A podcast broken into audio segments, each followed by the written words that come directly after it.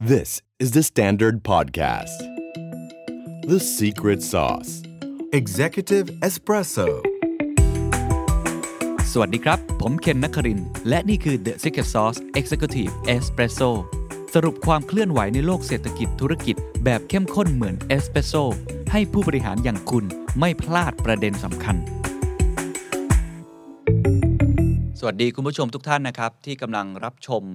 ไลฟ์ผ่าน Facebook Live แล้วก็ YouTube Live นะครับ ของ The Standard แล้วก็ของ The Secret Sauce นะครับ คุณอยู่กับผมเคนนักกรินวรรณกิจไพบูลนะครับ วันนี้วันที่ 8 กรกฎาคมนะครับ เวลาตอนนี้ที่ผมกำลังไลฟ์อยู่เนี่ยประมาณ 17 นาฬิกา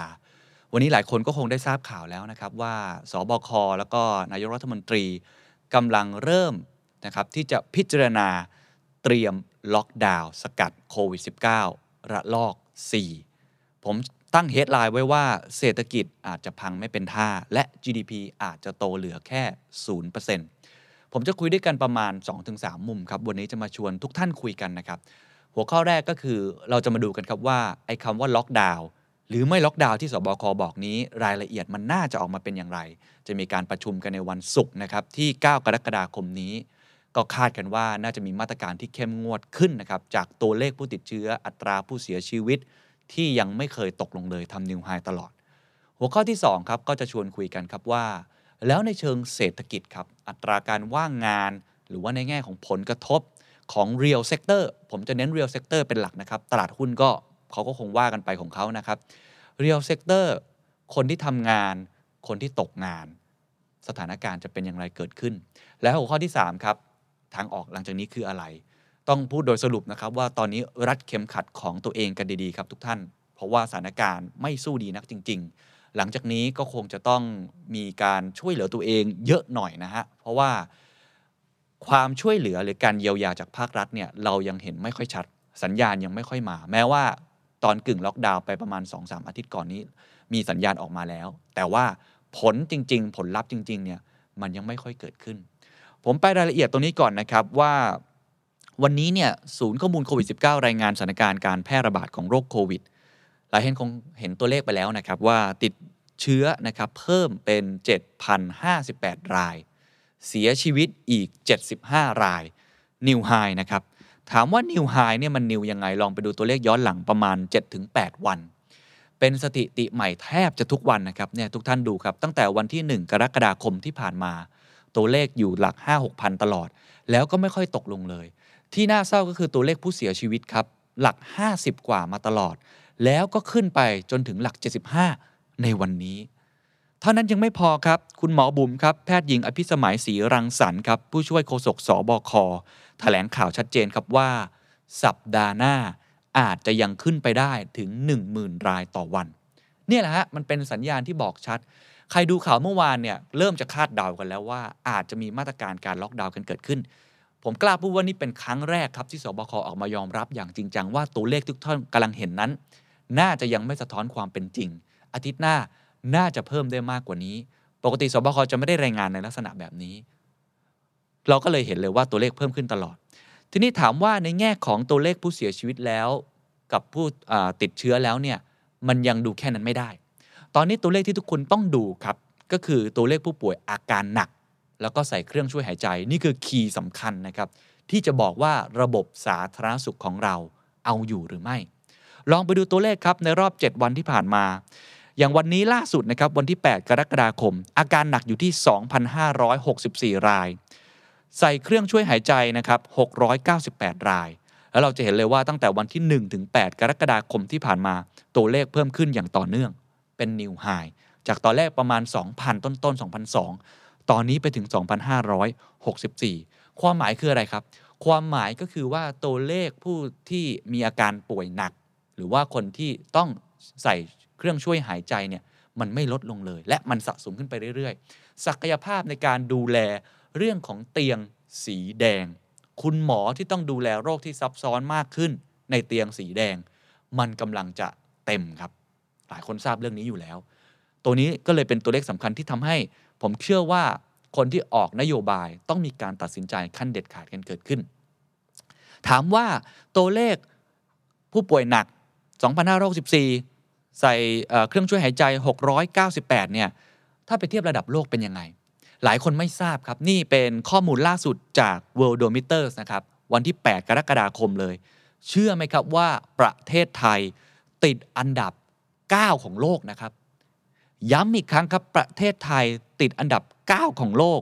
ที่มีผู้ป่วยร้ายแรงนะครับเนี่ยครับเขาใช้คำว่า serious critical เห็นตัวเลขไหมครับ 2,564 ก็ตรงกับตัวเลขวันนี้ที่สบคแถลง เราอยู่ในอันดับที่ 9 นะครับ อันดับที่ 1 อินเดีย อันดับที่ 2 บราซิล อันดับที่ 3 โคลอมเบีย อันดับ 4 อาร์เจนตินา สหรัฐอันดับที่ 6 นะฮะ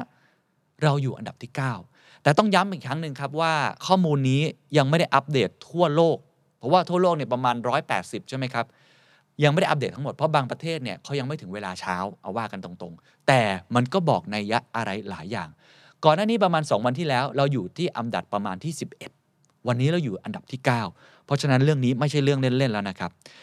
กรณีนี้เมื่อมีผู้ป่วยหนักมากขึ้น แต่ผู้ป่วยที่หายแล้วกลับบ้าน ไม่ได้เพิ่มขึ้นเลยครับ ผู้ป่วยที่หายแล้วกลับบ้าน มันกลับลดลง นั่นหมายความว่าคนที่อยู่ในระบบสาธารณสุขตอนนี้มันเต็มมากขึ้นเรื่อยๆ ผมเคยเปรียบเทียบมันเหมือนแท้งน้ำอะครับ มันมีน้ำเข้ามาก็คือผู้ป่วยนะครับ กับน้ำการระบายน้ำออกก็คือคนที่หายป่วยแล้วกลับบ้าน แท้งน้ำบรรจุเริ่มจะไม่ไหวเริ่มจะเต็ม สัญลักษณ์หนึ่งที่สะท้อนได้อย่างชัดเจน ไม่ต้องมาดูครับว่า เตียงมันขาดเท่าไหร่มีจำนวนเท่าไหร่ดูภาพภาพนี้ครับทุกท่านครับภาพภาพนี้เป็นภาพที่น่าเศร้าครับ เพราะว่ากรณีเตียงขาดเตียงตึงทำให้มีผู้ป่วยโควิดนอนตายอยู่ที่บ้าน รอเตียง 5 วันเต็มครับ เป็นภาพที่น่าเศร้าครับ ทีมข่าว The Standard ลงพื้นที่เมื่อวันที่ 7 กรกฎาคมที่ผ่านมาครับ เจ้าหน้าที่จากหน่วยกู้ภัยมูลนิธิป่อเต็กตึ๊งครับ เข้าเก็บร่างผู้เสียชีวิตเป็นหญิงอายุ 50 ปี ป่วยโควิด เดิมมีโรคประจำตัวเบาหวานและมีภาวะอ้วน รอการจัดสรรเตียงมากว่า 5 วัน จนกระทั่งเสียชีวิตครับในห้องพักย่านดินแดงและเจ้าหน้าที่จะนำศพไปฌาปนกิจที่วัดห้วยขวางต่อไป แต่เรื่องยังไม่จบครับ เพราะผู้เสียชีวิตนั้นอาศัยอยู่ในห้องพักรวม 6 คนกับญาติและลูก ทั้งหมดนี้ติดเชื้อโควิดแล้ว แต่ได้รับการส่งต่อเพื่อรักษาที่โรงพยาบาลบุษราคำแล้ว เคสนี้เป็นแค่หนึ่งในเคสเท่านั้นครับของอีกหลายๆ เคสครับเป็น 10 เป็นร้อยครับ รัฐมนตรีว่าการกระทรวงสาธารณสุข รัฐมนตรีช่วย หรือว่ากลุ่มที่เป็นอาสาสมัครเส้นได้ คุณไดไดอาน่าหมอแล็บแพนด้า ออกมาพูดตรงกันครับว่า ตอนนี้รับสายแทบไม่ทัน มีผู้ป่วยที่นอนรออยู่ที่บ้าน เยอะมากๆ เพราะเตียงมันเต็มครับ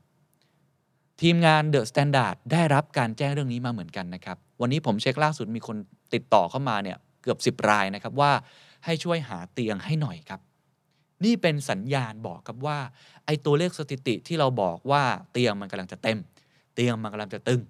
ตอนนี้มันสะท้อนกลับมาใกล้ตัวเรามากขึ้นเรื่อยๆแล้ว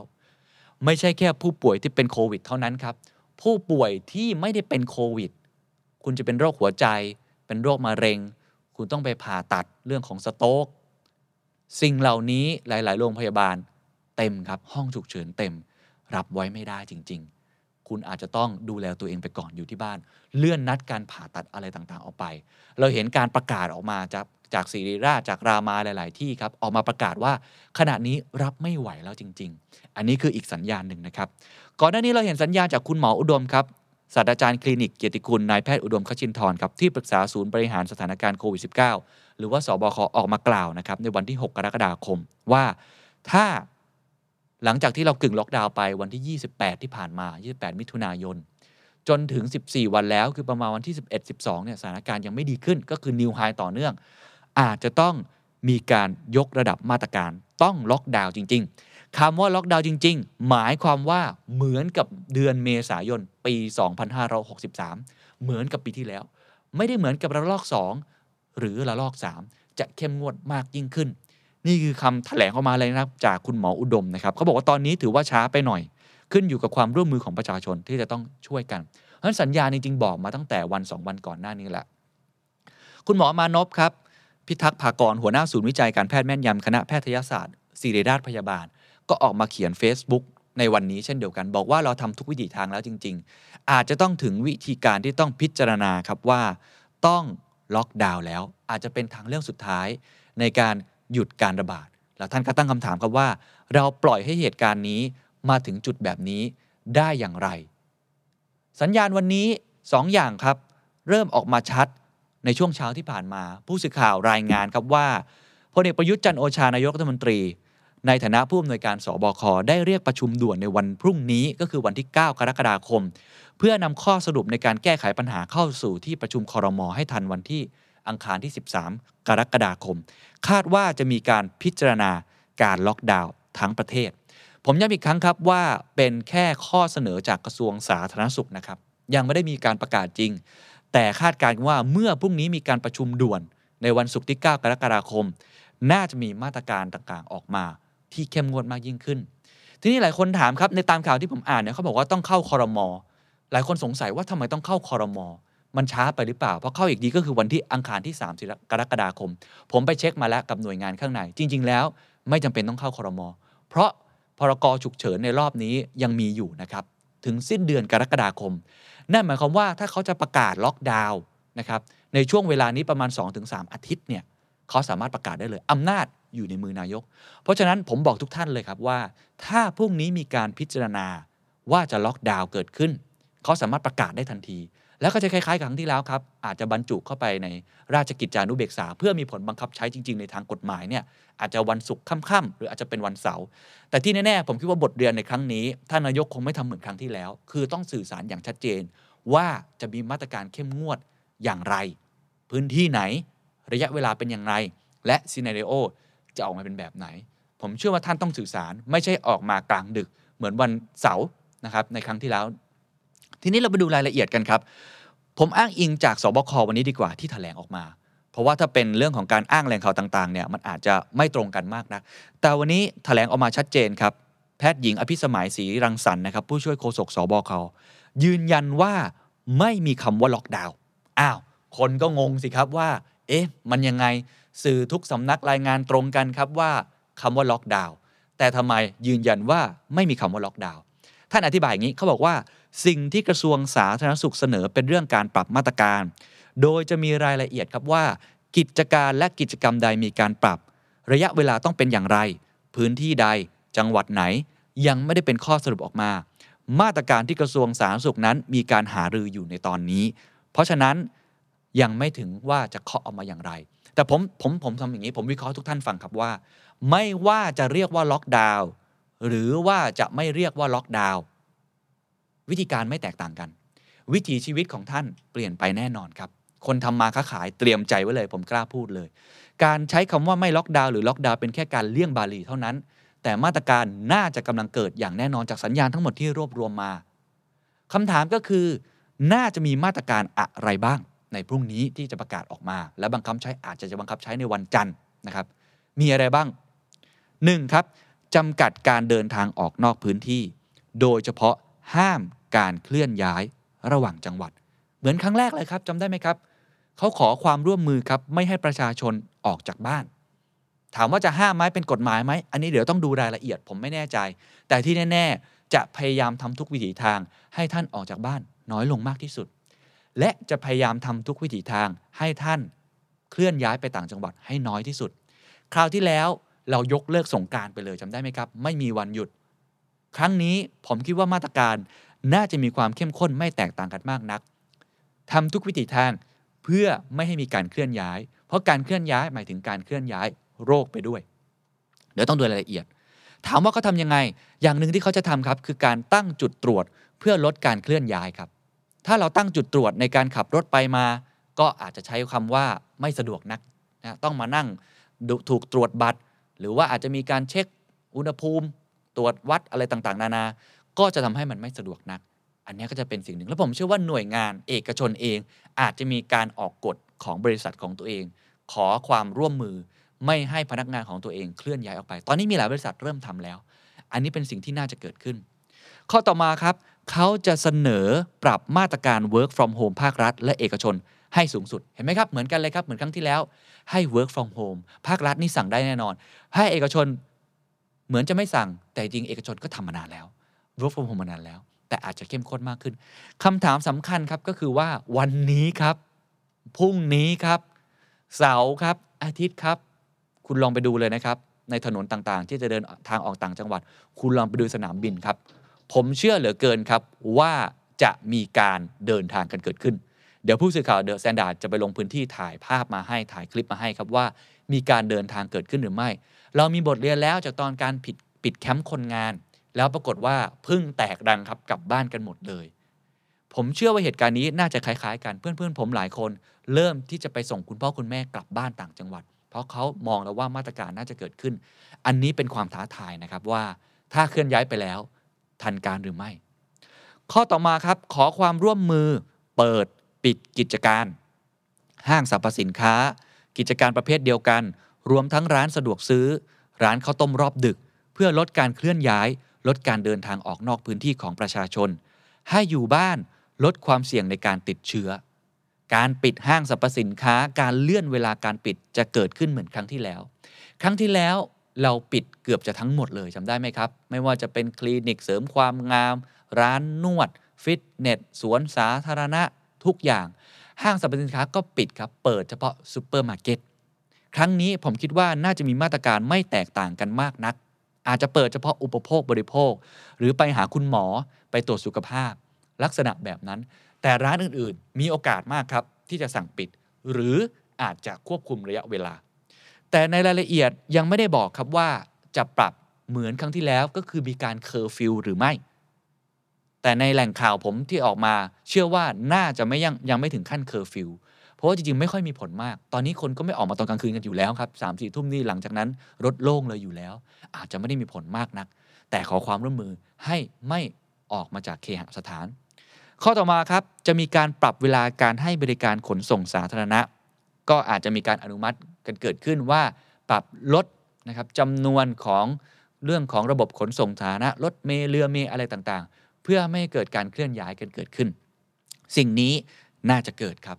คุณหมอบุ๋มย้ำเขาว่า เน้นย้ำว่าเป็นมาตรการที่กระทรวงสาธารณสุขหารือกัน และนำเสนอสอบคชุดเล็กในวันนี้ แต่จะต้องมีการนำเสนอไปยังสบคชุดใหญ่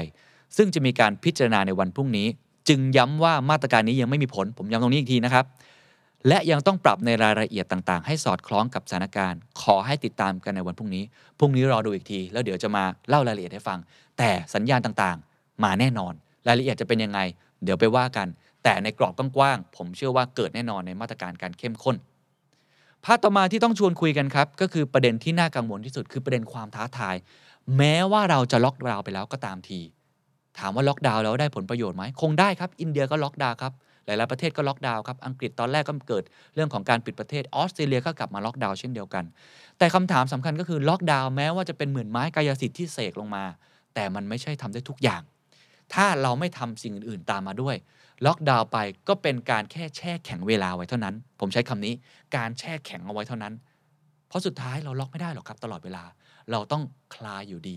Hammer and the Dance จำได้ไหมครับ ทุบแล้วเต้น ทุบแล้วเต้น ทางนี้เขาพยายามทุบกราฟให้ตกลงมาให้ได้แต่สุดท้ายเขาต้องคลายอยู่ดีครับ เหมือนกำหมัดอย่างนี้ครับกำแล้วคลายกำแล้วคลาย เพราะฉะนั้นสิ่งที่น่ากังวลครับ อันที่1ครับปัจจุบันนี้เดลต้ามาแล้วครับ ครองเมืองแล้วแน่นอนครับ แนวโน้มการระบาดของสายพันธุ์เดลต้าทุกท่านดูภาพกราฟแล้วเดี๋ยวอาจจะขยายให้ใหญ่นิดนึงนะครับ เราจะเห็นเลยครับว่าสีเหลืองเอาแค่สีเหลืองก่อนครับ ภาพกราฟ เติบโตขึ้นอย่างมีนัยสำคัญ ไล่ไปเลยครับ ตั้งแต่การสุ่มตรวจเชื้อตั้งแต่ช่วงเดือนเมษายนจนมาถึง 20 มิถุนายนใน ระลอกแรก เฟสต่อมาครับ 21 มิถุนายนถึง 27 และล่าสุดคือ 26ถึง2กรกฎาคมเขาแบ่งออกเป็น 3 ช่วงในการสุ่มตรวจ เห็นเลยว่าเดลต้าเอาทั่วประเทศก่อนนะครับทุกท่าน ทั่วประเทศก่อนนะครับเดลต้าคิดเป็นสัดส่วน 10.4% 16.6%และล่าสุดคือ 32.2%ของทั้งประเทศ อันนี้ย้ำของทั้งประเทศ ลองไปดูของกรุงเทพมหานครครับ ของกรุงเทพมหานคร ล่าสุดเลยผมเอาตัวเลขตรงนี้เลย ขึ้นมาเป็น 52.0%เรียกได้ว่าคนเดินมาครับ 10 คนครับ จะมี 5 คนครับ ถ้าเขาติดโควิดทั้งหมดนะครับ 5 คนที่เป็นโควิดสายพันธุ์เดลต้าผมคงไม่ต้องอธิบายรายละเอียดนะว่าเดลต้ามันน่ากลัวยังไงนะครับหนึ่งมันระบาดเร็วมากนะครับถ้าเทียบกับสายพันธุ์อู่ฮั่นเนี่ยระบาดมากกว่าปกติ 2 กว่าเท่านะ2.4 เท่าถ้าผมจำตัวเลขไม่ผิด และมันเชื้อลงปอดเร็วกว่า อาจจะยังไม่ได้มีอาการหนักมาก แต่เชื้อลงเร็วกว่า เช่นปกติคุณหมอนิติพัฒน์เจียนสกุล วันนั้นให้สัมภาษณ์ไว้เขาบอกว่าปกติเชื้อจะลงปอด หรือว่าคนป่วยเนี่ยมีอาการรุนแรงขึ้น เมื่อเข้ามาในโรงพยาบาลเนี่ยใช้ระยะเวลาประมาณ 7 วัน แต่ถ้าเป็นเชื้อเดลต้าเหลือแค่ 3 วัน แสดงว่าเชื้อมันเร็วขึ้น เชื้อเร็วขึ้นหมายความว่าต้องรีบให้ยาเร็วขึ้น หมายความว่าอาการมีโอกาสสุดเร็วขึ้นลองไปดูกราฟอีกอันหนึ่งครับเป็นพายชาร์ตจะเห็นภาพชัดเลยครับ ว่าตอนนี้ ในทั่วประเทศ 32.2%เบต้า 2.6 แล้วนะครับ อย่าประมาทมันนะครับ 2.6 แล้วนะครับ กรุงเทพมหานคร 52 ในภูมิภาคทั้งหมดประมาณ 18%อันนี้คือความน่ากลัวนะว่าสายพันธุ์ตรงนี้เป็นดังนี้ ศูนย์ข้อมูลโควิดก็ออกมาประกาศชัดเจนนะครับว่าให้รีบพาผู้สูงอายุและผู้ป่วย 7 กลุ่มโรคเสี่ยงไปฉีดวัคซีน ผมก็อยากจะถามทุกท่านเหมือนกันครับ ว่าทุกท่านโดนเลื่อนหรือเปล่าครับ โพสต์นี้บอกว่าให้ทุกท่านไปฉีดครับ แต่ตอนนี้ทุกคนโดนเลื่อน เพราะจุดในการฉีดวัคซีน วัคซีนมันมาไม่ทันเหมือนกันอะเดี๋ยวเราว่าต่อไป เพราะฉะนั้นมันเป็นเรื่องของความท้าทายอันดับหนึ่งเดลต้ามา 2 ครับ การสุ่มตรวจครับ ผมย้ำอีกครั้งครับว่าถ้าล็อกดาวน์ไป แต่ไม่มีการสุ่มตรวจเยอะๆ ไม่รู้ว่าคนไหนเป็นหรือไม่เป็น ไม่มีประโยชน์ครับ ทุกคนออกมาเสนอแนวคิดนี้ และเป็นแนวคิดที่ไม่ได้ใหม่นะครับ สิงคโปร์ทำครับมาเลเซียทำครับอเมริกาทำครับอังกฤษทำอย่างเข้มงวดตอนที่เขาโดนเดลต้าเหมือนกันเขาตรวจวันหนึ่งได้เป็นแสนนะเราตรวจน้อยมากถามว่าตรวจไปเพื่ออะไร เพื่อแยกให้ออกครับเขาใช้คำว่ากักนะแยกออกมา ให้ออกแยกแล้วกักตัว เช่นเดินมา 5 คน เราลองไปสุ่มตรวจดูตรวจเชิงรุกดูหรือจะตรวจด้วยวิธีการอะไรก็ตามที เพื่อให้เรารู้ครับว่าคนนั้นเป็นหรือไม่เป็น เพราะเชื้อเดลต้ากลายพันธุ์เนี่ยนะฮะมันไม่แสดงอาการไงครับทุกท่านอัลฟาก็ไม่แสดงอาการ พอมันไม่แสดงอาการคุณออกไปข้างนอก ไปซื้ออาหารซื้อน้ำกลับมาที่บ้าน เป็นเคสที่ติดในครอบครัวเยอะมาก เพราะคุณไม่แสดงอาการ การสุ่มตรวจจึงเป็นการดีเทคครับว่าคนไหนเป็นไม่เป็นเพื่อที่จะได้กรองให้ได้มากที่สุดครับคำถามก็คือปัจจุบันนี้เราตรวจ เยอะตรวจน้อย ตัวเลขต้องบอกว่าหายากมากครับทุกท่าน หายากจริง ๆ ครับ ผมพยายามหาแล้วเต็มที่ให้ทีมข่าวหา ไม่ใช่แค่ทีมข่าวเดือดสนาดทีมข่าวทุกที่พยายามหา ผมถามคุณหมอนะครับในกรมควบคุมโรค ในกรมการแพทย์หลาย ๆ ที่ครับ ทุกคนก็บอกว่าตัวเลขไม่ชัดเจน แต่สบคเพิ่งออกมาแถลงวันก่อนครับ7กรกฎาคมที่ผ่านมา ยืนยันว่าเป็นตัวเลขจากสบคนะครับเห็นไหมครับว่าในระบบบริการและการสำรวจกลุ่มเสี่ยงคือตรวจเชิงรุก รวมกันผมย้ำอีกครั้งจากตัวเลขนี้นะครับ 5,051 ครับ ทุกท่านคิดว่าไงครับ สุ่มตรวจ 5,051 ครับ โอ้โห ไม่น่าเชื่อครับ ว่าเราจะตรวจผมใช้คำว่า น้อยได้ขนาดนี้ ไม่รู้เหมือนกันครับว่ามันเกิดจากเหตุผลอะไรบ้าง ถ้าเราไปดูครับในมุมของสัดส่วนของผู้ที่ติดเชื้อนะคะเอาแค่กรุงเทพและปริมณฑลเอาแค่นี้ก่อน ในการสุ่มตรวจทั้งหมดนะ เราสุ่มตรวจไปประมาณ 300 3,284 พบว่ามีคนที่ติดเชื้อโควิด 8.31%โอ้โห นี่ขนาดตรวจน้อยนะครับ ยังเจอเป็นเปอร์เซ็นต์ที่เยอะขนาดนี้ คุณไปดูในควบคุม 9 จังหวัดครับ อันนี้ไม่ใช่สีแดงนะครับ พื้นที่ควบคุมแบบไม่ได้ตรวจไม่ได้เป็นเยอะนะครับ เห็นไหมครับ จันทบุรี นครศรีธรรมราช ประจวบคีรีขันธ์ ศรีอยุธยา ระยอง ระนอง ราชบุรี เห็นไหมครับ ตรวจไปทั้งหมด 514 เจอกี่รายครับทุกท่าน 44.55%ครับ ตรวจเท่าไหร่เจอครึ่ง ตรวจเท่าไหร่เจอครึ่ง นี่ตัวเลขจากสบคนะครับ โอ้โห นี่แสดงว่า ตรวจเราก็ตรวจน้อย แล้วเปอร์เซ็นต์ในการตรวจแล้วเจอเป็นผู้ติดเชื้อมันสูงมากๆเลยครับทุกท่าน มันหมายความว่าอะไรครับ หมายความว่าตอนนี้ตัวเลขที่เราเห็นทุกวันนี้วันนี้ 7,000เนี่ยนะครับ อาจจะไม่ใช่ตัวเลขที่แท้จริงครับ เพราะเราตรวจน้อยเกินไป สัญญาณนี้บอกชัดเจนนะครับ เราลองไปดูอีกตัวเลขหนึ่งครับ อันนี้เป็นจากกรมควบคุมโรคครับ ทีมข่าวเดอะสันดาดไปหามาให้นะครับ รวมย้อนหลังจริงๆเขามีการทำเอกสารนี้ในทุกวันนะครับเขาอยู่ในเว็บไซต์ของกรมควบคุมโรคเลย ทีมข่าวลองทำให้ใน 18 วันที่ผ่านมาเอา 19 มิถุนายนถึง 6 กรกฎาคม พบครับเห็นไหมครับตัวเลขเฉลี่ยหมื่นรายต่อวันครับทุกท่าน 1 0,000 รายต่อวันนะครับ อันนี้คือทั้งประเทศจากกรมควบคุมโรคผมย้ำอีกครั้ง ตรวจได้สูงสุดในวันที่ 26 มิถุนายนที่ผ่านมาครับ ตรวจไป15,744 7 มิถุนายนตรวจได้น้อยสุดครับคือ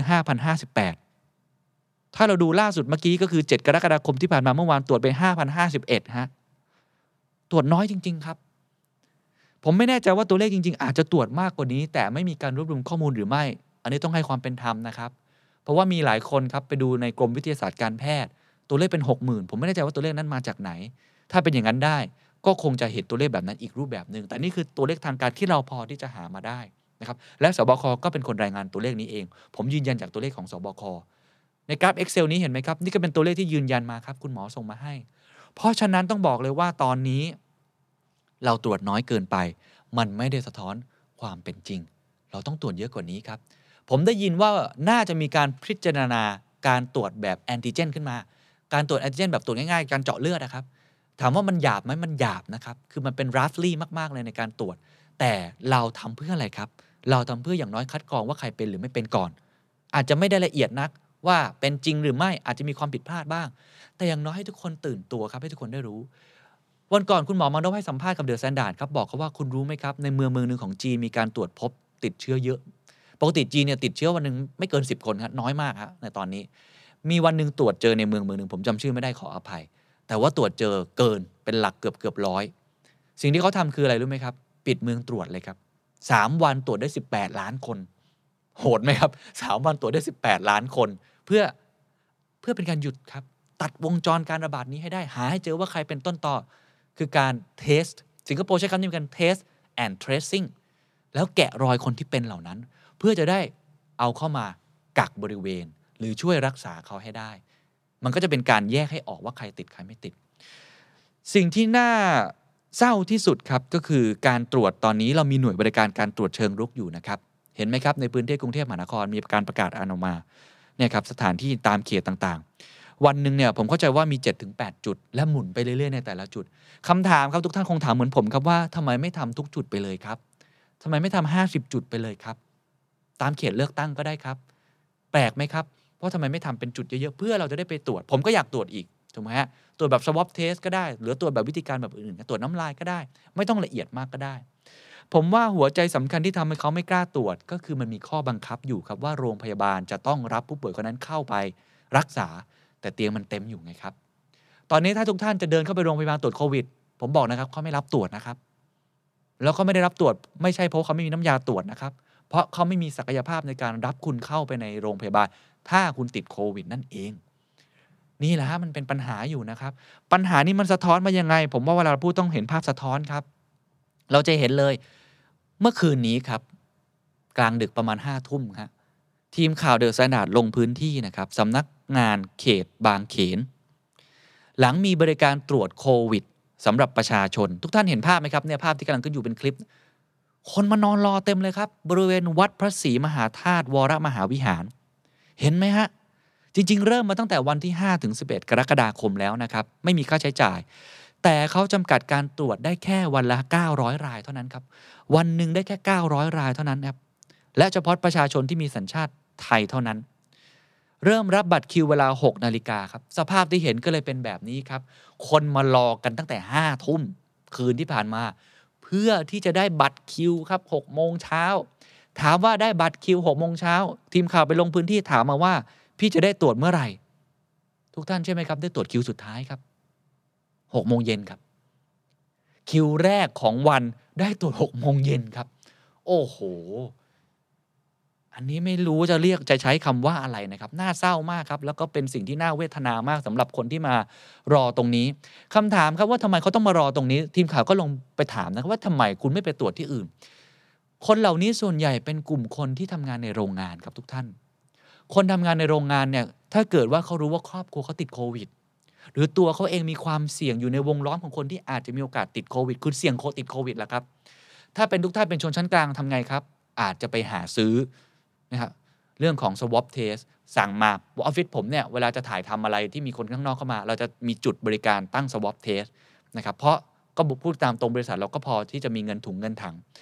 ทุกวันนี้เวลาเขาทำเวลาถ่ายทำกองถ่ายอะไรต่างๆเขาจะมีการนะครับไปซื้อตรงนี้มาช่วยตรวจให้มันตรงตามมาตรฐานด้วยนะครับแต่คนเหล่านี้ครับเวลาเข้าไปในโรงงานครับ โรงงานบอกว่าอะไรครับ ไม่มีเงินตรวจให้ครับ เพราะว่ามันไม่ถูกๆนะฮะตรวจทีมาตั้งทีนี่หลายเป็นหมื่นนะครับ แล้วต่อคนคิดอีกหัวละห้าร้อยนะครับ ไม่มีเงินครับ ถ้าไม่มีเงิน ไม่มีผลยืนยันว่าตัวเองไม่ได้ติดโควิด พนักงานเหล่านี้ทํำยังไงครับ ก็ต้องไปตรวจตามที่เขาตรวจฟรีนั่นเอง มันเลยเป็นภาพอย่างที่เห็นครับ ไปตรวจเชิงรุกตามสถานที่ต่างๆ ที่เปลี่ยนไปเรื่อยๆ ในแต่ละวัน โอ้โห เป็นภาพที่ไม่น่าเชื่อครับ ประเทศอื่นๆครับ ผมย้ำนะประเทศอื่นๆนะครับเขามีการยกระดับการตรวจครับการเทสสิงคโปร์ล่าสุด ผมคุยกับคุณต้นสนสันติธานที่ใช้ชีวิตอยู่ที่สิงคโปร์แจกเป็นเครื่องมือตรวจให้ประชาชนทุกคนถึงบ้าน มีตัว survival kit อ่านได้ชัดเจนง่าย ๆ หรือ มีเจ้าหน้าที่ลงมาบอกว่าต้องทำยังไงถึงจะตรวจได้ swab test ด้วยตัวเอง จิ้มจมูกด้วยตัวเองครับเพราะจริงๆ มันทำเองได้ อังกฤษใช้วิธีการนี้มานานมากแล้วครับ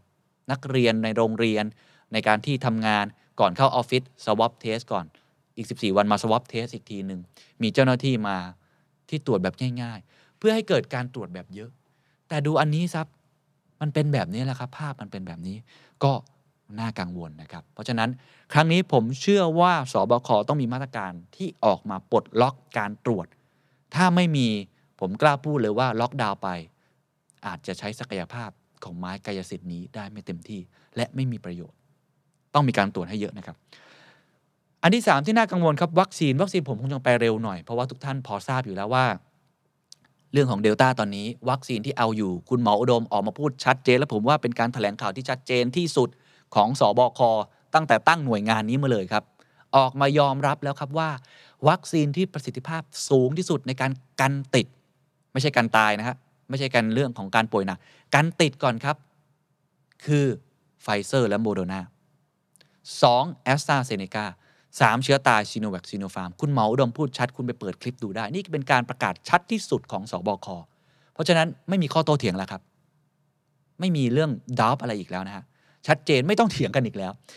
ทีนี้ลองไปดูครับ ล่าสุดครับ มีผลวิจัยออกมา Real World Data นะครับ เป็นผลวิจัยจากประเทศชิลีครับ ตีพิมพ์ในวารสารที่น่าเชื่อถือที่สุดแห่งหนึ่งของโลก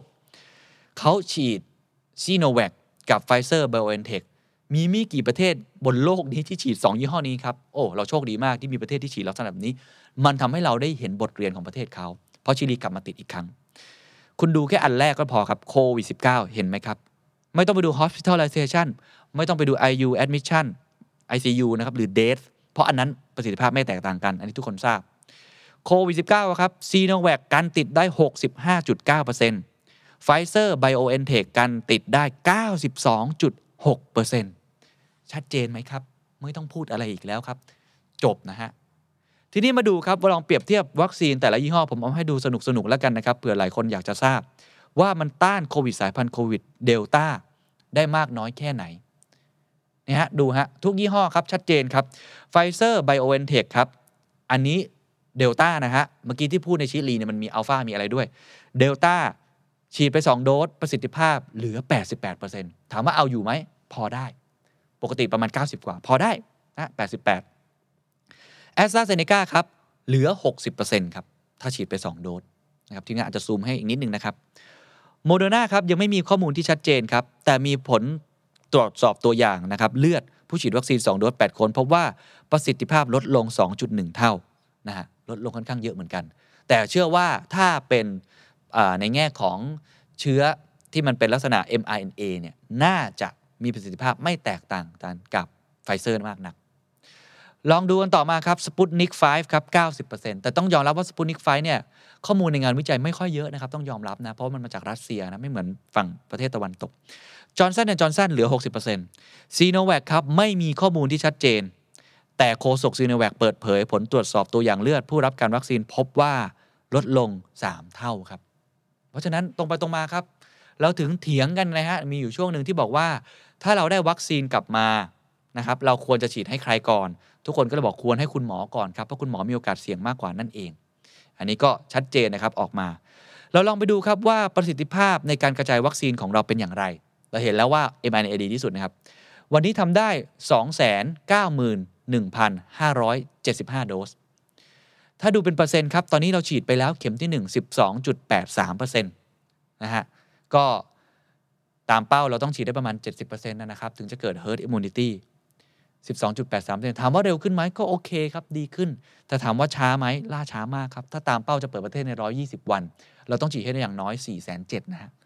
ก็ค่อนข้างช้า แล้วถ้าใครไปดูตัวเลขจะเห็นเลยว่า วันเสาร์อาทิตย์หยุดครับ ประสิทธิภาพในการฉีดลดลงมากครับตอนนี้ และหลายคนโดนเลื่อนครับเพราะวัคซีนมาไม่ทัน ลองไปดีตัวตัวเลขหนึ่งครับเรื่องของการมาของวัคซีน อันนี้เป็นปัญหาใหญ่มากนะครับ เพราะวัคซีนเรามาไม่ทันครับ ฉีดดีแค่ไหนถ้าวัคซีนไม่มีก็เป็นปัญหาครับ ล่าสุดคอรมอเห็นชอบแล้วนะครับไฟเซอร์ 20 ล้านโดสครับ แต่ต้องยอมรับว่าอยู่ในกระบวนการนะครับในเรื่องของสัญญาอยู่นะฮะ ยังไม่ได้ confirm นะครับ แต่เขาบอกว่าน่าจะมาแล้วนะครับ รับความช่วยเหลือไฟเซอร์จากรัฐบาลสหรัฐอเมริกาครับ คือต้องบอกว่าสหรัฐอเมริกาของคุณโจไบเดนเนี่ยเขาบริจาคประมาณ 80 ล้านโดสให้กับทั้งโลก 23 ล้านโดสให้กับเอเชีย ให้ไทย 1.5 ล้านโดส อันนี้มีการประกาศออกมาแล้ว 1.5 ล้านโดส และเป็น 1.5 ล้านโดสเจ้าปัญหาแล้วฮะที่มีเอกสารหลุดออกมาครับที่บอกว่าในข้อ 10 นะฮะนะฮะให้ใช้ให้กับกลุ่มเสี่ยงก่อนไม่ให้ใช้หมอเพราะว่าเดี๋ยวจะโดนไปด้อยค่าซีโนแวอะไรก็ตามแต่โอเค อันนั้นไม่ไม่ไม่ไม่ว่ากันครับ เพราะว่าผลก็ออกมาแล้วว่าเคาะแล้วว่าให้คุณหมอก่อนใน 1.5 ล้านโดสนี้ คุณหมอและบุคลากรทางแพทย์รวมๆกันเกิน 8 0 0 0 0 0 คนอยู่แล้ว ก็เอาอันนี้ไป อันที่ 3 ครับซื้อซีโนแวคมาแล้วเพิ่ม 10.9 ล้านโดสนะครับ6.1 พันล้านบาท และอันที่ 4 ครับ GPO ทำสัญญาซื้อแล้วโมเดอร์นากับเอกชน ย้ำอีกครั้งยังไม่เสร็จสิ้นกระบวนการนะครับรายละเอียดการสั่งซื้อเนี่ยยังไม่เกิดขึ้นนะครับ อยู่ในกระบวนการร่างสัญญาอะไรต่างๆ เพราะว่ามันมี term sheet มี supply chain agreement อะไรมันรายละเอียดการสัญญามันเยอะ แต่ตอนนี้เริ่มทำแล้ว ถามว่าช้าไปไหมครับ ผมกล้าพูดเลยว่าช้าไปครับ ช้าไปมากครับ วันนี้เห็นข่าวไหมครับ เวียดนามได้มาแล้วครับนะฮะไฟเซอร์ล็อตแรกมาแล้ว แล้วจะได้อีกเยอะ ๆ เลยฮะเพราะเขาโทรไปหาไฟเซอร์เป็น 10 ครั้งนะครับ ติดต่อเป็นเวลา 10 เดือนแล้วครับ อิสราเอลโทรหา 30 ครั้งครับ ติดต่อตั้งแต่ปลายปีที่แล้วครับ หลายคนติดต่อแบบนี้มานานโมเดอร์นาถ้าใครไปอ่านตอนที่เขาส่งเรื่องของอีเมลไปครับจาก GPO เนี่ยนะฮะองค์การเภสัชกรรมเห็นไหมครับ ส่งไปเขาตอบกลับมาว่า โอ้โห ตอนนี้ของไม่มีแล้วครับ ประเทศอื่นจองตั้งแต่กลางปี 2020 แล้วครับ เรามาจองตอนนี้ก็ยากหน่อย ก็แต่ว่าอะก็ต้องให้กำลังใจ เพราะว่าเขาบอกว่าจะมาช่วง Q4 ไฟเซอร์อาจจะเร็วหน่อย 1.5 ล้านโดสเนี่ยอาจจะมาได้นะครับเร็วที่สุดเนี่ยผมว่าก็กันยาตุลานะ ถ้าสิงหามาก็ต้องบอกว่าปาฏิหาริย์นะถ้ามาเร็วแต่มาเร็วก็ดีนะครับ เพราะฉะนั้นใน Q3 นี้ไม่แน่ใจจริง ๆ ว่าจะมีวัคซีนอะไรมาอีกนอกจากซีโนแวค หรือแอสตราเซเนกาที่เรามีกำลังการผลิตเองของสยามไบโอไซเอนซ์สยามไบโอไซเอนซ์ก็มีปัญหาครับเพราะผลิตกันไม่ค่อยทันนะฮะ ก็ออกมายอมรับแล้วนะครับ สถาบันวัคซีนแห่งชาติ 6 ล้านโดสที่จะจัดส่งในเดือนมิถุนายนไม่ไม่ครบนะครับ ผมจะมีครั้งไม่ถึงนะครับ ประมาณ 4.7 ล้านโดส 10 ล้านโดสเดือนนี้กรกฎาคม มีโอกาสจะไม่ถึงเช่นเดียวกันครับก็ต้องเข้าใจเพราะว่าเขาผลิตไม่ทันนะครับและต้องตามสัญญาคือต้องส่งออกไปในอาเซียนด้วยนะครับไม่ใช่ใช้แค่ประเทศไทยอย่างเดียว ก็เป็นปัญหารวมทั้งหมดครับ ผมว่าการจัดอันดับนี้บอกชัดเจนที่สุดนะครับ และเป็นกลางที่สุดนะครับนิเคอีครับสำนักข่าวของญี่ปุ่นจัดอันดับความสามารถในการฟื้นตัวจากโควิดนะครับโควิด -19 recovery index มีประมาณ 120 กว่าประเทศนะครับ ผลออกมาครับประเทศไทยให้เดาครับว่าอยู่อันดับที่เท่าไหร่ครับ อันดับที่ 118 ผมใช้คำว่าบวยฮะ เกือบบวยเลย เขาวัดตั้งแต่ infection management การจัดการกับการติดเชื้อ วัดเรื่องของวัคซีน roll out การดำเนินการจัดการวัคซีน mobility นะครับเรื่องของความสามารถในการเดินทาง ก็ต้องบอกว่าเราอยู่อันดับ 118 นี่คือภาพสะท้อนที่เห็นว่าสถานการณ์โควิด -19 ในปัจจุบันนี้ น่ากังวลครับไม่สู้ดีนะต้องปรับปรุงอีกเยอะครับ ต้องพัฒนาอีกเยอะนะครับ มีอะไรหลายอย่างให้ทำแต่อย่างน้อยมาตรการเข้มงวดเรื่องโควิด เริ่มขึ้นแล้วการล็อกดาวน์ก็เดี๋ยวลองดูครับว่าจะเป็นยังไงต่อนะฮะ เราจบไปพาร์ทแรกครับ หลายคนก็คอมเมนต์มากันเยอะมากนะครับนะคุณพรธนาบอกรู้ว่าแย่แล้วยังจะนะฮะลงไปอีกนะครับว่าผมไม่ได้ถมนะฮะต้องยอมรับว่าเราพูดตามสถานการณ์ความเป็นจริงนะครับ แล้วก็มีหลายพูดขึ้นมาว่าโอ้โหมันมันสถานการณ์ส่วนใหญ่บอกว่าค่อนข้างแย่นะครับ ระบาดหนักขนาดนี้ ก็เดี๋ยวรอดูกันต่อไปว่าจะเป็นยังไงนะครับยืนยันอีกครั้งว่าเราพูดกันด้วยข้อมูลนะครับ พูดกันด้วยข้อเท็จจริงที่ออกมาทั้งหมด แล้วก็ตั้งคำถามต่อเพื่อทำให้มันดีขึ้นนะครับ อันที่2ครับสถานการณ์เศรษฐกิจนะครับ ก็ต้องยอมรับว่าตอนนี้ศูนย์วิจัยอะไรต่างๆกำลัง ผมเชื่อว่ากำลังขมักขม้นเลยนะครับ ในการปรับประมาณการ GDP แต่ว่าหน่วยงานแรกที่ออกมาตั้งแต่วันก่อนนี้คือกกรกกรคือคณะกรรมการร่วมภาคเอกชน 3 สถาบัน ก็เรียกได้ว่าเป็นภาคเอกชนที่ใหญ่ที่สุดแล้ว เพราะว่าตั้งแต่สภาอุตสาหกรรมแห่งประเทศไทย สภาหอการค้าแห่งประเทศไทย แล้วก็สมาคมธนาคารไทยนะครับ ปรับลดประมาณการ GDP นะครับเศรษฐกิจปีนี้ 2564 เหลือโตแค่0ถึง1.5%ให้กรอบประมาณนี้ ส่วนใหญ่ก่อนหน้านี้คาดการประมาณ 1.8%ครับ ก่อนหน้านี้แบงก์ชาติก็บอกประมาณนี้ เหลือ0ถึง1.5 ให้ช่องว่างไว้นะ เห็นไหมฮะ 1.5 นี่คือมองโลกแง่บวกนะครับ เพราะถ้ามีการล็อกดาวน์นี่หนักกว่าเดิม 0 คือไม่โตเลยนะครับ 0 คือเราย่ำอยู่กับที่นะฮะ แต่เขายังบอกอีกครับว่า อาจมีโอกาสขยายตัวติดลบครับ หากการกระจายวัคซีนล่าช้า และการแพร่ระบาดยังไม่สามารถควบคุมได้ เขาก็เสนอว่าภาครัฐต้องล็อกดาวน์เพิ่มเติมนั่นเอง แต่ต้องล็อกดาวน์เป็นจุดนะฮะตามในรายละเอียดแบบนั้น เพราะฉะนั้นอันนี้น่ากังวลนะครับ ถ้าเกิดว่าเศรษฐกิจขยายตัวติดลบ ผมพูดบ้านๆเลยก็คือ เตี้ยลงฮะสารวัตรเตี้ยลง ปีที่แล้วทำได้ไม่ดีเท่าไหร่ติดลบไปแล้วนะครับ ปีที่แล้วลบหกใช่ไหม ปีนี้ยังลบอีก หลุมมันลึกลงไปอีกครับ แผลที่เรามีครับคิดภาพครับ ฟกช้ำอยู่แล้วเลือดออกอยู่แล้ว ซ้ำเติมลงไปอีกนะครับ คนที่เจ็บแล้วเจ็บอีก คือใครครับ รายเล็กครับทำไมผมต้องพูดอย่างนั้น ลองไปดูครับ EIC ครับ Economic Intelligence Center ของธนาคารไทยพาณิชย์นะครับ ได้ออกมา ทำผลวิจัยออกมาน่าสนใจนะครับ ดรยงไทยเจริญได้ออกมา ลองไปดูกราฟแรกครับ เดี๋ยวจะให้ดูใหญ่ๆเลยนะฮะ ข้อมูลความเชื่อมั่นของผู้ประกอบการรายใหญ่ ดีกว่ารายเล็กค่อนข้างมากอย่างต่อเนื่อง ดูกราฟครับ เห็นไหมครับว่ารายเล็กคือสีเหลืองเนี่ยความเชื่อมั่นน้อยมาก แต่ว่าสีเขียวเนี่ยก็คือรายใหญ่เพิ่มขึ้น นั่นหมายความว่าตอนนี้ K-shape recovery ที่เราพูดกันครับ มีขาขึ้นมีขาลงเนี่ยรายใหญ่ค่อนข้างไปได้ครับ รายใหญ่ค่อนข้างไปได้ คำถามคือทำไมครับอะลองมาดูอีกอันนึงครับเขาบอกว่ากราฟนี้จะเห็นชัดว่าสภาพคล่องการกระจายตัวมันไม่ทั่วถึงครับ ธุรกิจขนาดใหญ่ขยายตัวต่อเนื่อง แต่ SME หดตัวอย่างต่อเนื่อง ดูที่อะไรครับ ดูที่สินเชื่อครับ การปล่อยกู้ครับ ล่าสุดมีการรวบรวมตัวเลขออกมานะครับ การหุ้นกู้ภาคเอกชน หุ้นกู้ภาคเอกชน ผมอธิบายง่ายๆสำหรับทุกท่านก็คือว่าบริษัทเอกชนขนาดใหญ่ที่อยู่ในตลาดหลักทรัพย์ ขอกู้เงินจากพวกเราครับ เราจะเป็นเจ้าหนี้นะครับเขาจะเป็นลูกหนี้นะฮะขอกู้เงินจากเรา โดยให้ดอกเบี้ยที่สูงเพื่อทำให้เราเนี่ยสามารถออมเงินแล้วมีเงินสูงได้ มีหลายบริษัทออกมาเยอะมากนะครับ มูลค่าสูงมากตอนนี้รวมกันเหมือนละลอกแรกเป๊ะเลยครับ แต่เขาทำได้ เพื่อเอาไปขยายการลงทุนเขาทำได้ เพราะเขาเป็นบริษัทขนาดใหญ่ เราจะเห็นกราฟเลยครับว่า อัตราการขยายตัวของสินเชื่อภาคธุรกิจ ที่วงเงินเยอะๆเกิน 500 ล้านบาท เห็นไหมฮะขึ้นมาหมดเลยครับ ในขณะที่สินเชื่อธุรกิจขนาดเล็กวงเงินน้อยกว่า 500 ล้านบาท หรือซอฟต์โลนที่เล็กสุดๆนะครับให้กันแบบไม่กี่แสนเนี่ยนะฮะล้าน2ล้านเนี่ยเข้าไม่ถึงครับ นี่คือปัญหานะครับ คนตัวเล็กก็ตายไปครับ คนตัวใหญ่ก็ไปรอดไป นี่คือปัญหาใหญ่นะครับ ที่แบงก์ชาติก็พยายามออกมาตรการต่างๆ ล่าสุดคือเรื่องของสินเชื่อฟื้นฟู หรือว่า asset warehouse พักสักพักนี้ออกมาเพื่อช่วยตรงนี้ แต่ถามว่ามันช่วยได้ไหมก็ต้องบอกว่ามาตรการเหล่านี้ยังไม่ได้เกิดขึ้นอย่างชัดเจนมากนัก เราลองไปดูอีกตัวเลขหนึ่งครับ ROE ROE ความหมายคือ Return on Equity นะครับ ก็คือเรื่องของอผลตอบแทนที่ได้มาจากทุนของเรามันเป็นยังไงบ้าง เราจะเห็นเลยครับ ทุกท่านดูกราฟจะมีหลาย sector นะครับ sector อุตสาหกรรมเกษตร เทคโนโลยี การเงิน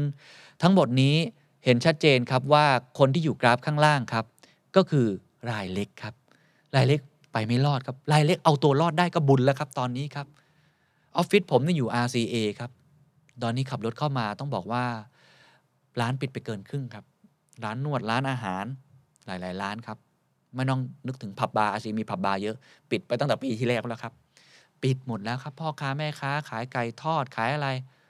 ปิดไปเยอะมาก กลับบ้านกันเยอะมาก อันนี้เป็นสิ่งที่ผมเชื่อว่าน่ากังวลยิ่งกว่า GDP อีกนะฮะรายเล็กนี่ เป็นสัดส่วนที่เยอะมากในประเทศไทยนะครับ ข้อมูลโดยทางการ SME เนี่ยมีประมาณ 3 ล้านราย หลายคนเชื่อว่ามากกว่านั้นประมาณ 5 ล้านละอาจจะไม่อยู่ในระบบ เป็นเรื่องของการจ้างงานประมาณ 12 ล้านคน ผมเชื่อว่าจริงๆมากกว่านั้น เพราะบางคนพูดตรงๆ ไม่ได้เสียภาษีนะเป็นรายเล็กทั่วๆไปเยอะกว่านั้นมาก ถ้าคิดเป็นบริษัทวิสาหกิจทั้งหมดในประเทศนะฮะ การจ้างงานหรือว่าบริษัทขนาดเล็ก SME ไทย 99%นะครับ ถ้าเขาตายไปเป็นยังไงครับ ประเทศไทยก็ล้มเหมือนกันนะฮะน่ากังวลครับ ถามว่าลองไปดูอีกตัวเลขหนึ่งครับ ไปดูตัวเลขที่น่ากังวลอีกอย่างหนึ่งครับ ข้อมูลการเดินทาง อันนี้น่าสนใจครับ เอามาจาก Google แล้วก็ Facebook ครับ คือต้องบอกว่า Google Facebook เขาสามารถ track ได้ว่าเราเดินทางหรือไม่ ทุกคนใช้โทรศัพท์มือถือถูกไหมฮะ เวลาเราเดินทางเนี่ยเขาจะ track ได้ว่าเราเดินทางออกจากบ้านหรือเปล่า Google Map ก็ทำได้ Facebook ก็ทำได้เหมือนกันเลือกมันคือ Facebook Movement Range Index นะครับ ลองไปดูครับ เห็นไหมครับว่าหลังจากเกิดระลอกที่ 3 ตั้งแต่เดือนเมษายนที่ผ่านมาเนี่ย เราเดินทางน้อยลงมาก กราฟตกลงมา ถ้าคุณดูครับว่ากราฟมันจะตกลงมาเกือบจะเท่ากับระลอกแรกแล้วนะครับ ใกล้แล้วครับ ติดลบเนี่ยครับประมาณ 30%นะครับ40%แล้ว ถ้าของ Google ในบางอันเนี่ยลดลงไปถึง 60%หรือพวก transit station ต่างๆ หรือการเคลื่อนย้ายการเดินทางนะครับ แต่คนก็ยังออกมาเดินทางเรื่องของทำงานอยู่บ้าง ยังออกมาเดินทางเรื่องของสีเหลืองนี่ก็คือเรื่องของการซื้อของนะ อุปโภคบริโภค ก็ถ้าล็อกดาวน์ตัวเลขก็จะลดลงไปอีก อันนี้สะท้อนชัดเจนนะครับ ไปดูอีกตัวเลขหนึ่งครับ ตัวเลขนี้ต้องบอกว่าเป็นตัวเลขที่น่ากังวลที่สุดนะครับสำหรับผมคืออัตราการว่างงาน ก่อนหน้านี้ตัวเลขบอกครับว่าไม่เกิน 1 ล้านคนครับนะตัวเลขจากสภาพัฒน์ออกมาบอกประมาณ 7 0 0 0 0 0คนเองที่ว่างงาน ข้อเท็จจริงต้องบอกว่าดูแค่นั้นไม่ได้ เพราะมีตัวเลขที่เรามองไม่เห็น เช่น ตัวเลขของคนที่ไม่ได้อยู่ในระบบ ตัวเลขของคนที่ไม่ได้ว่างงานจริง ๆ เพราะถูกแค่พักงาน มันจะอยู่ในระบบว่าคุณได้เงินอยู่ไงครับ แต่แค่พักงาน ตัวเลขของคนที่ไม่ได้ค่า OT หลายคนไม่ได้ค่า OT ครับ ซึ่งบางคนเนี่ยเป็นรายได้หลักด้วยซ้ำคนทำงานโรงงานจะรู้ว่ารายได้หลักมาจาก OT เหล่านี้ครับอันตรายมากๆ อัตราการว่างงานทั้งประเทศเพิ่มขึ้นอีกครั้งครับ ในไตรมาสแรกของปีนี้นะเนี่ยขึ้นมาเยอะมากเลย แต่คำถามก็คือว่า หลังจากนี้จะมากกว่านี้อีกครับ ถ้ามีการล็อกดาวน์กันเกิดขึ้น เรายังไม่รู้ระยะเวลาการล็อกดาวน์นะครับ แต่แน่นอนว่าเพิ่มขึ้น ลองไปดูจำนวนคนทำงานนะครับ ระดับต่ำกว่า10 35 ชั่วโมง อันนี้มันจะเป็นการบอกนะฮะว่าคุณทำงานจำนวนชั่วโมงมากน้อยแค่ไหนก็คือคล้ายๆ กับการให้คุณทำงานน้อยลงอะจำนวนชั่วโมงน้อยลงจะได้จ่ายเงินน้อยลงหรือเรื่องของ OT นะฮะต่างๆนาจะเห็นเลยว่าลดลงอย่างมีนัยสำคัญนะครับในคิวคิวต่อมาคิวหนึ่งคิวสองเนี่ยลดลงแน่นอนนะครับ จำนวนคนทำงาน OT ลดลงต่อเนื่องทุกปีจำนวนชั่วโมงการทำงานเฉลี่ยก็ลดลงนะครับคิวหนึ่งบางตัวเลขอาจจะเพิ่มขึ้นมาบ้าง เพราะว่าสถานการณ์เริ่มดีขึ้น แต่หลังจากนี้ Q2 กระทบเต็มๆ โอ้โห อันนี้น่ากังวล ยังไม่พอครับ ผมไปดูอีกตัวเลขหนึ่งครับ อันนี้ผมชอบมากเป็นตัวเลขที่ทำแล้วน่าสนใจมาก คือรายได้ลูกจ้างเอกชนเป็นยังไงบ้าง ในไตรมาสหนึ่งก่อนนะครับ เอาไตรมาสหนึ่งนะฮะ ลดลงกว่า 8.8%ครับ เนี่ยเขาทำกราฟออกมาในแต่ละ sector ครับมันปวดหัวนิดนึงเรื่องกราฟไม่เป็นไรครับแต่ว่าดูโดยรวมทั้งหมดลูกจ้างเอกชนโดยรวมทั้งหมดครับลดลงไป 8.8%โดยเป็นการหดตัวในทุกสาขาธุรกิจสำคัญนอกภาคเกษตร ในส่วนที่เป็นค่าจ้างลดไป 4.7%อันนี้เทียบปีต่อปี และรายได้จากการทำโอทีและโบนัสลดไปเท่าไหร่รู้ไหมครับ 33.8%มีใครได้โบนัสไหมครับ ยกมือนิดนึงฮะน้อยมากนะครับ ปีที่ผ่านมา ตัดโดนตัด OT โดนตัดไปหมด และโดนตัดค่าจ้าง 10% 20% 50%โดนตัดพร้อมกันหมด ถามครับ ถ้าเกิดการล็อกดาวน์อีกครั้งจะเกิดอะไรขึ้นก็ต่อครับ ก็ต้องโดนตัดอีกแล้วเพราะฉะนั้นไม่ใช่แค่การว่างงานครับรายได้ของเขาก็ลดจำนวนชั่วโมงงานของเขาลด อันนี้น่ากังวลสุดๆนะครับ ลองไปดูการประกาศการจ้างงานจาก JobsDB ครับเหมือนกันครับ เมื่อกี้เป็นเรื่องฝั่งลูกจ้างนะ เราไปดูว่านายจ้างประกาศ ประกาศว่าอยากได้คนทำงานเพิ่มเป็นยังไง นี่ฮะลบลงแทบจะทุกสาขา มีไม่กี่สาขาครับที่เพิ่มขึ้น โดยเฉพาะอีคอมเมิร์ซสาขาที่มันโต manufacturing นะครับ logistics ไอทีก็สาขาขาขึ้นอุตสาหกรรมขาขึ้นนะแต่นอกนั้นคุณดูสิครับ ลดลงหมดเลยครับ ลดลงสุดๆคือ property ครับ ลดลงสุดๆคือ hospitality นะครับก็คือเรื่องของภาคบริการ อันนี้ชัดเจนนะครับว่างานกลุ่มนี้ยังไม่กลับมาแน่นอน และถ้าล็อกดาวน์ก็อีกนานครับ เรามาดูอีกกราฟหนึ่งครับ เราจะเห็นครับว่าจำนวนผู้ว่างงาน แยกตามระยะเวลานะครับการว่างงานหลังปรับฤดูกาลเห็นไหมครับ แต่ละสีครับชัดเจนครับว่าแบ่งแยกไปเลย ผู้ว่างงานระยะยาวกี่แสนคน 0.6 แสน ว่างงานระยะสั้น 0.8 แสนคน ว่างงานที่ไม่เคยทำงานมาก่อน 2.6 แสนคน ผู้ว่างงานระยะกลาง 3.7 แสนคน โดยรวมๆก็เลยออกมาเป็นประมาณนี้ แต่ สิ่งที่น่ากลัวครับที่ SCB EIC บอกก็คือว่าตลาดแรงงานจะเปราะบางมากขึ้น โดยเฉพาะนักศึกษาจบใหม่ นักศึกษาจบใหม่แม้ว่าภาครัฐจะประกาศนะครับ เรื่อง jobs market ออกมา บอกได้เลยว่าไม่ได้ใช้ได้จริงขนาดนั้นตัวเลขออกมา รับไม่เยอะมากนะนักศึกษาจบงานจบมาปุ๊บนะฮะจะมาทำงานไม่ได้ทำงาน แกลบตรงนี้ถ้าเกิดเขาไม่ได้ทำงาน 1 ปี ไม่ได้ทำงาน 2 ปี เกิดอะไรขึ้นครับ เกิดเรื่องของการ permanent loss ครับ permanent loss ก็คือว่าทักษะที่เขาได้เรียนรู้ระหว่างทำงานมันหายไป คุณลองคิดภาพครับ ถ้าคุณจบออกมาแล้วคุณไม่ได้ทำงาน 2 ปีอะกับคนทำงาน 2 ปีอะศักยภาพมันจะเป็นมันต่างกันเยอะมาก มันสะสมความรู้มันสะสมทักษะ พอผ่านไป 2 ปี คุณจะมาให้เขาจ้างงานอีกครั้งหนึ่งยากขึ้นนะครับ ถูกไหมฮะเพราะทักษะคุณไม่ได้พัฒนาเลย เป็นเรื่องน่ากังวลมากขึ้นเรื่อยยังมีต่อครับ ผมยังเล่าต่อครับ ถ้าว่างงานแล้ว เรื่องของไม่ได้รับรายได้แล้วตกงานแล้ว สิ่งที่ตามมาครับ อันนี้เป็นระเบิดเวลาที่ลูกใหญ่ที่สุดและน่ากังวลที่สุด นายกออกมาประกาศไงครับ เมื่อเดือนก่อนนะครับ เป็นวาระแห่งชาตินี้ครับ ล่าสุดครับนี้ครัวเรือนไทยใน Q1 นะฮะไตรมาสแรก 2,564 14.1 ล้านบาท 14.1 ล้านล้านบาท คิดเป็นสัดส่วน 90.5%ต่อ GDP ถามว่าสัดส่วนนี้เป็นยังไงครับทุกท่าน สูงสุดเป็นประวัติการตั้งแต่เรามีการเก็บตัวเลขมา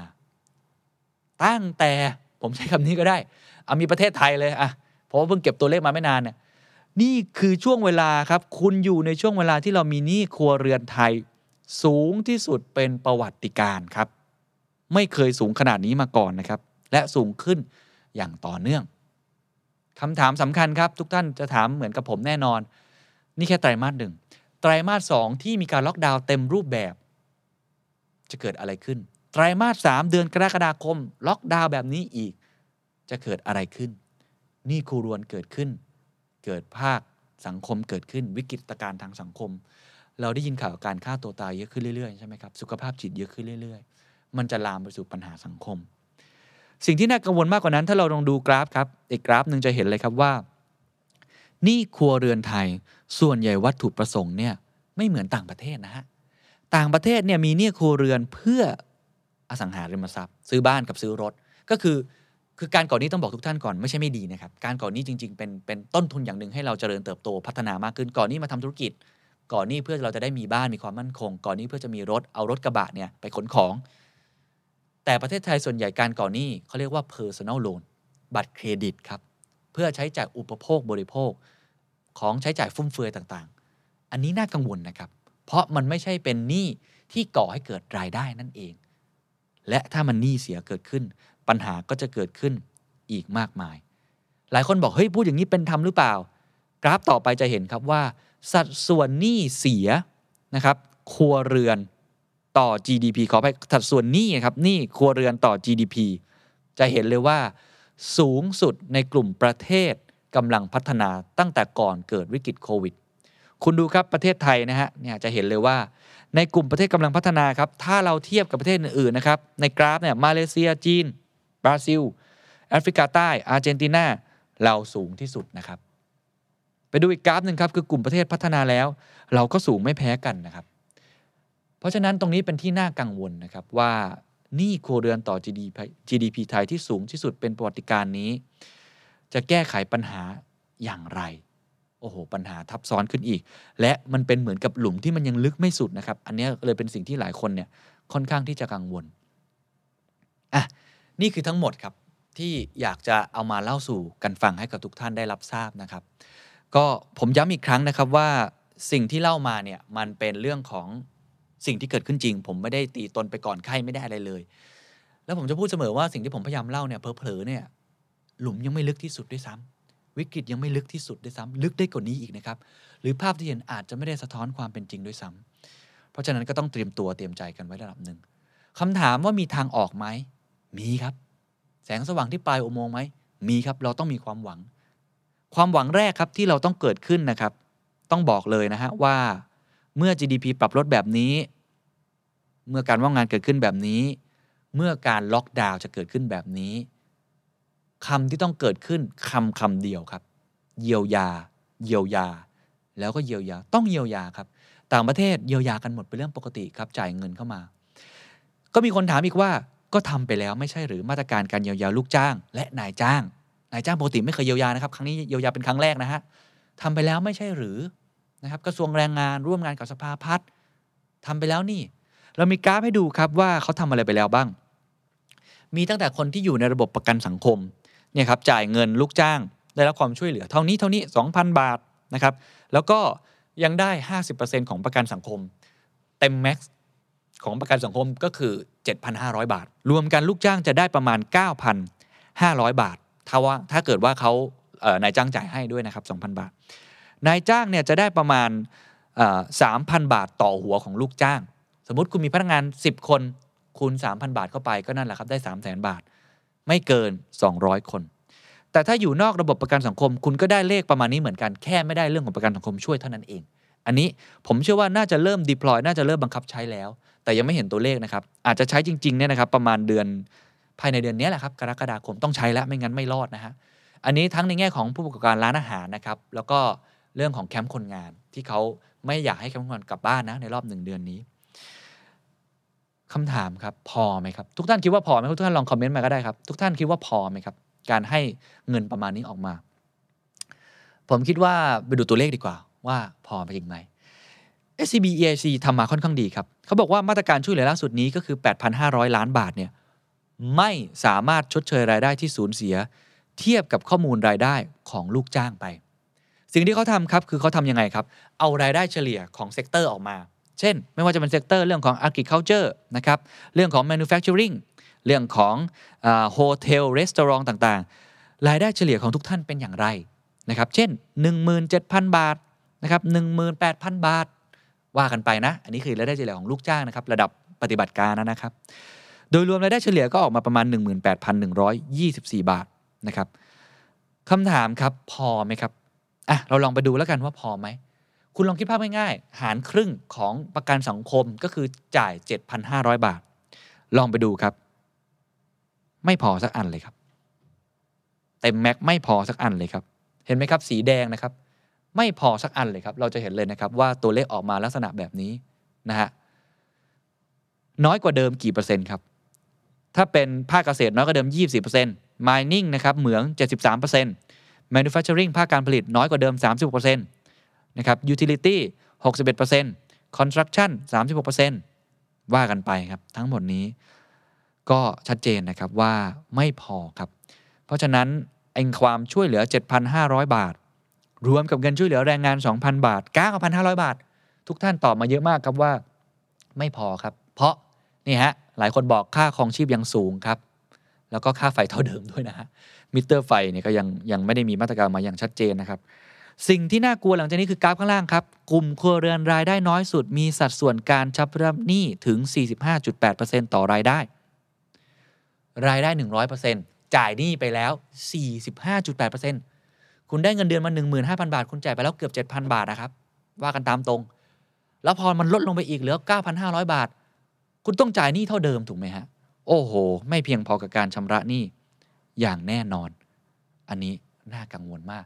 การพักหนี้อะไรต่างๆ หลาย ๆ ธนาคารเลยออกมา การให้กู้หนี้ยืมสินนะครับ ยืดระยะออกมาจึงออกมา ทีนี้คำถามก็คือ อันนี้เยียวยาแค่รอบที่ออกมา ต้องมีการเยียวยาอีกครับ ต้องมีอย่างแน่นอนนะผมเชื่อว่าต้องมีเพราะครั้นี้มันจะกระทบหมดเลยครับ ไม่ใช่แค่ธุรกิจร้านอาหารที่เทคโฮมอย่างเดียว ทุกธุรกิจคำถามก็คือว่าแล้วถ้าไม่มีเป็นยังไงอะ SCB EIC ก็ทำข้อมูลมาให้อีกครับ หากไม่มีมาตรการภาครัฐที่คอยสนับสนุนเยียวยาผู้ได้รับผลกระทบในช่วงปี 2020-2021 การใช้จ่ายของคนในประเทศจะหดตัวมากในปี 2020 และยังหดตัวต่อเนื่องในปีนี้ครับ อันนี้เอาแค่การใช้จ่ายไม่ใช่เรื่องของรายได้ของทุกคนนะครับ การใช้จ่ายจะลดลงครับ ดูครับทั้งปีครับ ถ้าเกิดว่าไม่มีการกระตุ้นหรือการเยียวยานะครับไม่มีการกระตุ้นธุรกิจอะไรต่างๆ จะติดลบไปเพิ่มอีกนะฮะ 0.3%นี่คือติดลบจากเดิมมาแล้ว 0.61%นะครับในปี 2020 ก็ชัดเจนครับแกลบนี้ก็จะห่างไปเรื่อยๆนะครับกำลังการใช้จ่ายน้อยลง คนตกงาน คนว่างงาน มันก็จะมีปัจจัยเสี่ยงเต็มไปหมดเลยนะครับ เพราะฉะนั้นต้องมีมาตรการการเยียวยา เราจะเห็นเลยครับว่าโดยสรุปปัจจัยเสี่ยงทั้งหมดที่เกิดขึ้น การทวีความรุนแรงเกิดขึ้น นะครับต้องติดตามต่อว่าจะเกิดอะไรขึ้น ผมยังไม่ได้พูดถึงปัจจัยเสี่ยงนะครับว่าการระบาดของทั่วโลกที่เกิดขึ้นนี้ อาจจะกระทบการส่งออกของไทย ดูกราฟต่อไปถ้าดูภาพรวมเราจะเห็นเลยครับว่า ตอนนี้เครื่องจักรเดียวของประเทศไทย ที่ช่วยดูแลเศรษฐกิจไทยให้เดินต่อไปได้ ทุกคนตอบได้เหมือนผมครับ ส่งออกครับ เพราะเป็นอย่างเดียวที่โลกเขาหมุนไปแล้ว เราส่งออกสินค้าไปได้ เกิดการจ้างงานลักษณะแบบนี้ แต่คุณดูครับ ถ้าหลายประเทศเริ่มมีการติดโควิดเกิดขึ้น ส่งออกยากขึ้น และสิ่งที่หลายคนอาจจะไม่ทันคิดครับคลัสเตอร์โรงงานครับคลัสเตอร์โรงงานครับและแคมป์ก่อสร้าง จะเกิดสิ่งที่เรียกว่า supply disruption ก็คุณไม่สามารถเอาพนักงานเข้าไปอยู่ในโรงงานได้ บางคนอาจจะเก่งหน่อยนะครับ ใช้ robotics อะไรก็ว่ากันไป แต่ส่วนใหญ่ก็ค่อนข้างยากโรงงานขนาดเล็ก ก็จะเกิดสิ่งนี้เกิดขึ้น เพราะฉะนั้นปัจจัยเสี่ยงยังมีอีกที่ยังต้องติดตามกันต่อไป วิธีการทางออก อย่างที่บอกครับ รัฐต้องเยียวยาและกระตุ้นเศรษฐกิจ เพิ่มเติมมากกว่าที่คาด เรากู้เงินมาแล้วนะครับ 1 ล้านล้านบาทรอบแรก รอบ 2 5แสนล้าน เรากระตุ้นมาแล้วครับ ต้องใช้ให้ถูกจุด คราวนี้ต้องใช้จริง ๆ ครับ ถ้าไม่เยียวยาผมว่าผู้ประกอบการ เรียกได้ว่าตายทั้งเป็นนะฮะล้มอยู่แล้วกำลังจะโงหัวเข้ามานิดนึง โดนกดทับลงไปอีกนะอย่างน้อยต้องในช่วงสั้น ๆ นะครับ อย่างช่วงสั้น ๆ นี้ต้องเกิดให้ได้ แต่การเยียวยาก็เป็นการแก้ไขระยะสั้นเท่านั้นครับนี่มีหลายคนบอกเยียวยาก็ไม่ช่วยอยู่ดีเพราะมันเป็นแค่ระยะสั้นใช่เลยครับ การเยียวยาเป็นแค่ระยะสั้น เป็นแค่ชั่วคราว สิ่งสำคัญที่สุด หัวใจสำคัญที่สุดเหมือนเดิมครับ พูดซ้ำสามรอบครับ วัคซีน วัคซีน วัคซีนครับ วัคซีนต้องมาให้เร็วที่สุดความสามารถในการฉีดต้องดีกว่าเดิม ต้องทำทุกวิธีทางครับ ที่จะฉีดวัคซีนให้ได้ เยอะที่สุด และต้องเป็นวัคซีนที่มีคุณภาพ มากที่สุดด้วย mRNA ผมว่าผลวิจัยบอกตรงกันทั้งหมดแล้ว คุณหมออุดมคชินทร์ก็ออกมาพูดแล้ว หลังจากนี้เร่งให้เร็วที่สุดเท่าที่จะเป็นไปได้ นี่คือทางออกเดียวครับ ในการเซ็นสัญญาจะเสียเปรียบจะต่อรองอะไรก็ตาม ผมคิดว่ามันความเสียหายเกิดขึ้นเยอะกว่านะครับเลขาสมชครับเรื่องดูเรื่องความมั่นคงครับวันก่อนให้สัมภาษณ์บอกว่า มาตรการการล็อกดาวน์ทีในเดือนเมษายนปีที่แล้วเนี่ยมีต้นทุน 3 0 0แสนล้านบาท หลายคนก็ตั้งคำถามนะครับว่าถ้าสั่งวัคซีนมาเนี่ยต้นทุนถูกกว่าเยอะครับ วัคซีนเข็มหนึ่งไม่ได้แพงครับพันบาทอย่างเงี้ยนะฮะสั่งมาครับฉีดแม็กซ์เลยเต็มที่มันจะกี่หมื่นเองฮะถูกไหมกี่หมื่นกี่กี่แสนบาทล้านบาทเองครับ ต้องเร่งสัญมาให้เต็มที่แน่นอนว่ามันยากนะครับ แต่ว่าตอนนี้ถ้าดูจากเงื่อนไขทั้งหมด มันไม่มีข้อโต้แย้ง ไม่มีข้อแม้ใด ๆ แล้ว ที่ต้องเร่งจัดซื้อวัคซีนมีคุณภาพ และกระจายให้รวดเร็ว ที่สุดนะครับ ผมอยากจะสรุปอย่างนี้ครับ เพราะว่าทุกวินาทีหลังจากนี้ มันคือการสูญเสียจริง ๆ นะครับ วินาทีหลังจากนี้ คุณดูไลฟ์ผมจบเนี่ยคือมีการสูญเสียทุกวัน มีคนตายทุกวันครับมีคนป่วยทุกวัน มีคนล้มเพราะเศรษฐกิจพังทุกวันนะทุกวินาทีหลังจากนี้จะเป็นสิ่งที่เพิ่มขึ้นไปเรื่อยๆ ถ้าคุณไม่ตัดวงจรนี้ให้ได้ ไม่หยุดมันให้ได้ ทุกอย่างจะนำไปสู่สิ่งที่ผมไม่อยากให้เกิดขึ้นมาก เพราะวัคซีนกว่าจะมาคือ Q4 ผมเรียกว่ามันคือ 3 เดือน แห่งความวิปโยคที่ศูนย์เปล่า ผมไม่อยากให้เกิดคำนี้เลย ผมไม่อยากให้มันเกิด แต่ผมคิดว่ามันมีโอกาสเกิดสูงมาก ถ้าการล็อกดาวน์นี้ไม่มีการเยียวยาที่ดีพอ การล็อกดาวน์มาตรการไม่ถูกจุดพอ และถ้าการสั่งวัคซีนยังมาช้าเกินไป อาจจะเกิดสิ่งนี้เกิดขึ้น ผมย้ำอีกครั้ง สิ่งที่ผมพูดมาทั้งหมด ผมไม่อยากให้มันเกิดไม่มีใครอยากให้มันเกิดอยากให้มันจบทุกคนอยากกลับไปทำมาหากิน อยากให้คุณหมอได้หายเหนื่อยสักที อยากได้กลับมากอดคุณพ่อคุณแม่อีกครั้ง อยากกอดคุณยา คุณตาคุณยายอีกครั้งหนึ่งทุกคนอยากจะทำอย่างนั้นนะครับ แต่ว่าเราต้องพูดความจริงกันนะครับ ว่าตอนนี้เครื่องบินที่ชื่อว่าประเทศไทยตอนนี้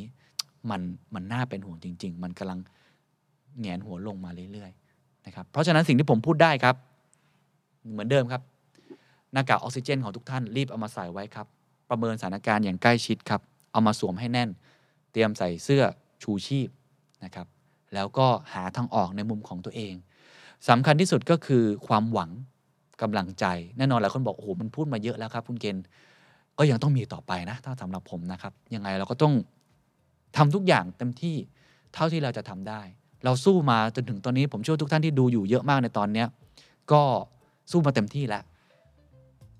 ตอนนี้ยังต้องสู้ต่อนะครับ เอาที่สุดทำงานหนักนะฮะแล้วก็ให้กำลังใจเพื่อที่จะได้ผ่านพ้นช่วงเวลานี้ไปด้วยกัน ก็ต้องขอให้กำลังใจทุกท่านนะครับ แล้วก็ย้ำอีกครั้งว่าผมมาพูดข้อเท็จจริงที่เกิดขึ้น แล้วก็คาดการณ์สถานการณ์ซีนารีโอที่อาจจะเร็วร้ายไปมากกว่านี้ เพื่อทำให้ทุกคนได้ระมัดระวังตัว เพื่อทำให้ทุกคนได้คาดการณ์ได้ถูกต้อง แล้วก็ได้กลับมาเตรียมตัวตัวเองนะครับรัดเข็มขัดให้แน่น ใส่หน้ากากออกซิเจน แล้วก็ดูแลสุขภาพ ทั้งดูแลสุขภาพกาย ดูแลสุขภาพใจ แล้วก็ดูแลคนที่คุณรักด้วยนะครับสำหรับวันนี้ลาไปก่อน สวัสดีครับ